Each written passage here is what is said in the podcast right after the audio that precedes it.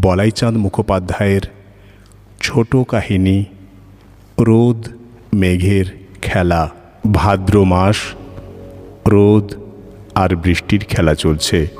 সকালবেলা চমৎকার রোদ উঠেছিল। আশা হয়েছিল মনে, তাহলে ও আসতে পারবে ঠিক। গড়িয়া থেকে আসা সহজ নয় তো? আমি শ্যামবাজারের তিনতলায় একটা ফ্ল্যাট নিয়ে একাই থাকি। একটা ঠিকে চাকর ছাড়া আমার আর কেউ নেই। বাল্যকালে পিতৃমাতৃহীন হয়েছি।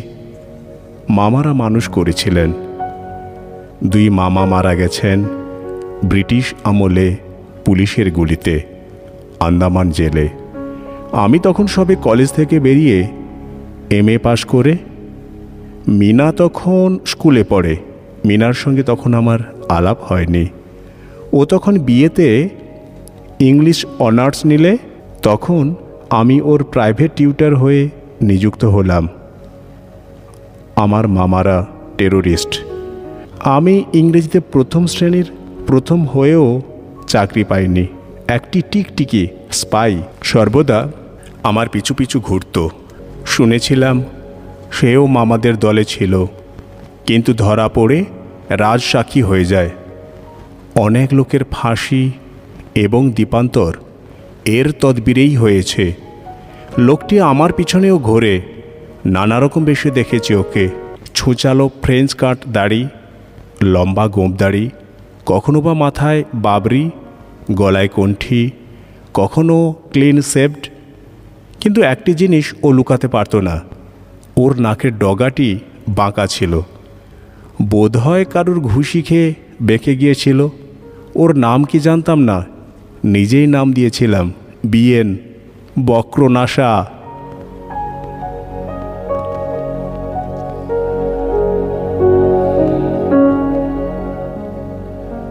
এ লোকটার কথা এসে পড়ল কেন? ও, আমার মাতুল বংশের পরিচয় দিতে। হ্যাঁ আমার তিন কুলে কেউ নেই। উঞ্চবৃত্তি করে জীবন ধারণ করি। অপরের নামে নোটবুক লিখে দিই। কাগজে প্রবন্ধ লিখে মাঝে মাঝে কিছু টাকা পাই। বাংলাদেশের বাইরে কাগজেই প্রায় আমার লেখা ছাপা হয়। বাংলাদেশে আমি কলকে পাইনি, কারণ কোনো সম্পাদক মণ্ডলীর চামচে হতে পারিনি। বিলেতে কাগজে মাঝে মাঝে লেখা ছাপা হয়েছে। ভালো টাকাও দিয়েছে তারা। এদেশে প্রাইভেট টিউশন করি নোটবুক লিখি পাকে রান্না করে খাই। মোটামুটি চলে যায় একরকম। মিনাকে ভালোবাসি। কিন্তু তাকে বিয়ে করবার কথা মনে হয়নি কখনো। আমার টানাটানির সংসারে ওকে আনলে কষ্ট দেওয়া হবে, এই কথাই মনে হয়েছে বারবার। মিনা গরিবের মেয়ে। মা বাবার অবস্থা তেমন ভালো নয়। মিনার রূপেরও জৌলুস নেই তেমন, বিদ্যার জৌলুস আছে কিন্তু। M A, PhD. ও যদি ফ্ল্যাট গোছের মেয়ে হতো, তাহলে ওর পাত্র বহু আগেই জুটে যেত। কিন্তু মুখচোরা, লাজুক মেয়ে।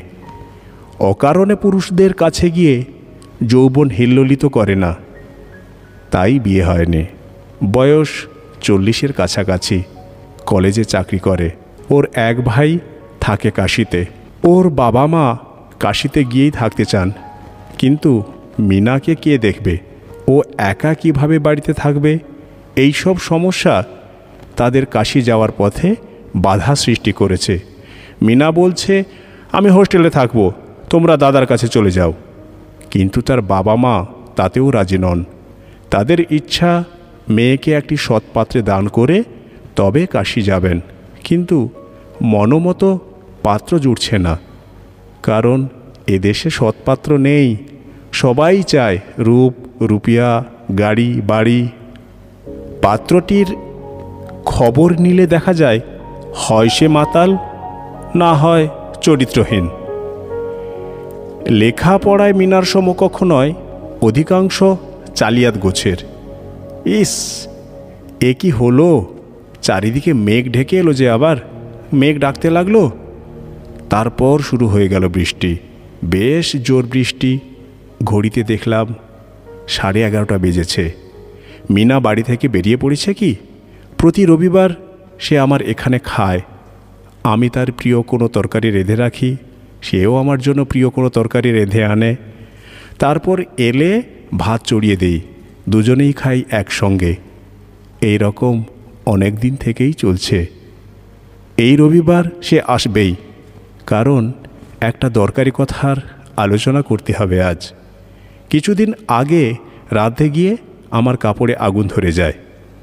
কিছুদিন হাসপাতালে থাকতে হয়। বেশি কিছু হয়নি, তবু দিন সাতেক হাসপাতালে থাকতে হয়েছিল। মিনা রোজ আমাকে দেখতে যেত হাসপাতালে। একদিন বলে বসল, আর আমি তোমাকে একা থাকতে দেব না। দোকা হব কি করে? আমি থাকব আপনার কাছে। সে কি? হ্যাঁ আমি ঠিক করে ফেলেছি। বাবা মা কাশি চলে যান। তার কণ্ঠস্বরে সেদিন দৃঢ়তা লক্ষ্য করলাম। তাতে অবাক হয়ে গেলাম আমি। আমার মত না নিয়েই তুমি ঠিক করে ফেললে? আপনি যদি আপত্তি করেন, তাহলে অবশ্য হবে না। মাথা হেড করে অন্যদিকে মুখ ফিরিয়ে রইল সে। একটু পরেই লক্ষ্য করলাম, সে কাঁদছে। মিনাকে কখনো কাঁদতে দেখিনি। বললাম আচ্ছা কাল তো বাড়ি ফিরছি, তখন ভেবে দেখব। আসছে রবিবার, তুমি এসো। সেই দিনই আমার উত্তর তোমায় জানাব। আজ সেই রবিবার। মিনা নিশ্চয়ই আসবে।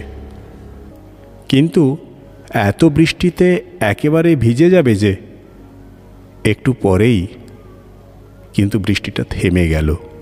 আর একটু পরে রোদ উঠল একটু। তারপর সিঁড়িতে পায়ের শব্দ শুনতে পেলাম। আপাদ মস্তক মিনা ভিজে এসে ঘরে ঢুকল। তার হাতে একটি বাটি, খবরের কাগজ দিয়ে মোড়া। আপনি এখনও খাননি? তুমি না এলে কি করে খাব? ইস, একেবারে ভিজে গেছো। পাশের ঘরে গিয়ে কাপড়টা ছাড়ো, আর শুকনো ধুতি আছে। ইনি কে? একটি নুব্জ দেহ বৃদ্ধ কাশতে কাশতে তার সঙ্গে এসেছিল। ইনি আপনার বাড়ির নম্বর খুঁজছিলেন। তাকে জিজ্ঞেস করাতে আমি বললাম, আমি সেইখানে যাচ্ছি, চলুন। উনি আমাকে ওর মোটরে তুলে নিলেন। মিনা পাশের ঘরে কাপড় ছাড়বার জন্য চলে গেল। ভদ্রলোক ভিতরে এসে বসতেই লক্ষ্য করলাম তার নাকটা বাঁকা। বিএনকে মনে পড়ল, জরার প্রভাবে গাল তুবড়ে গেছে। গলার চামড়া ঝুলছে। আপনি কে? আমি একজন মহাপাপিষ্ট। ঠিক বুঝতে পারছি না, আপনার পরিচয় দিন। ওই আমার সত্য পরিচয়। আমার কাছে কি প্রয়োজন? আপনার কাছে মার্জনা ভিক্ষা করতে এসেছি। কেন? আমি এককালে অনুশীলন সমিতির সদস্য ছিলাম। শ্রী অরবিন্দের সামনে বুকে রক্ত দিয়ে মা কালের সামনে প্রতিজ্ঞা করেছিলাম, স্বদেশ উদ্ধারের জন্য প্রাণ পণ করলাম। আপনার দুই মামাও আমাদের সঙ্গে ছিল। তারা দুজন পুলিশ ইন্সপেক্টরকে হত্যা করেছে।